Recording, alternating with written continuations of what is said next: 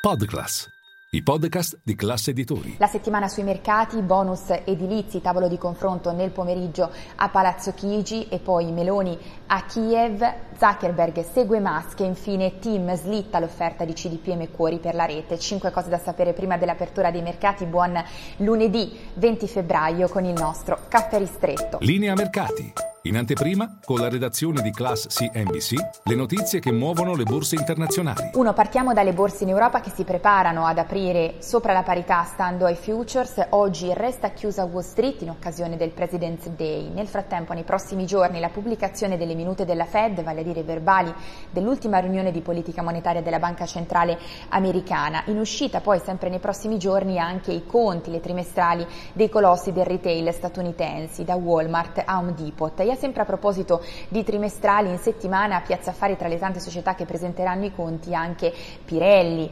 Eni, Campari e Stellantis.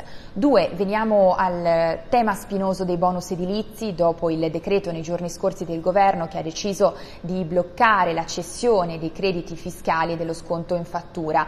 Oggi pomeriggio tavolo di confronto a Palazzo Chigi, il governo incontrerà prima ABI, CDP e SACE e poi le associazioni di categoria dall'ANCE a Confedilizia. Uno dei temi sul tavolo è quello dei crediti fiscali incagliati, 15 miliardi di euro, crediti fiscali incagliati che le imprese del settore edile non riescono a cedere alle banche. Una delle possibili soluzioni sarebbe quella di consentire alle banche di compensare questi crediti fiscali, perché anche le banche hanno di fatto esaurito il loro spazio fiscale per la compensazione, bene consentire loro di compensarli con gli F24 dei loro clienti.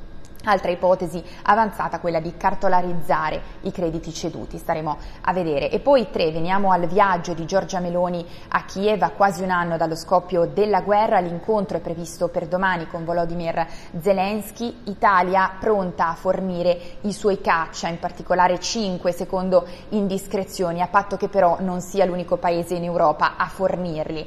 E poi sempre a proposito di armi, si è concluso a Monaco nel weekend il vertice vertice annuale sulla sicurezza, quella che viene definita la Davos della difesa e l'Europa si prepara ad un vertice dedicato proprio al rilancio dell'industria militare europea, a produrre più armi, più munizioni da inviare a Kiev. E poi quattro, veniamo a Mark Zuckerberg che segue Elon Musk e lancia le spunte blu a pagamento anche su Facebook ed Instagram. L'ha già fatto Elon Musk nei mesi scorsi. Bene, Mark Zuckerberg l'ha annunciato ieri in un post. Si parte questa settimana in Australia e Nuova Zelanda. Dunque un sistema di verifica a pagamento a 12 dollari al mese, 14 per i sistemi iOS. L'obiettivo è di maggiore sicurezza e autenticità sulle piattaforme, così scrive Elon Musk, ma probabilmente anche di promuovere un cambio di modello di business business basato sugli abbonamenti, che si è rivelato però nel caso di Twitter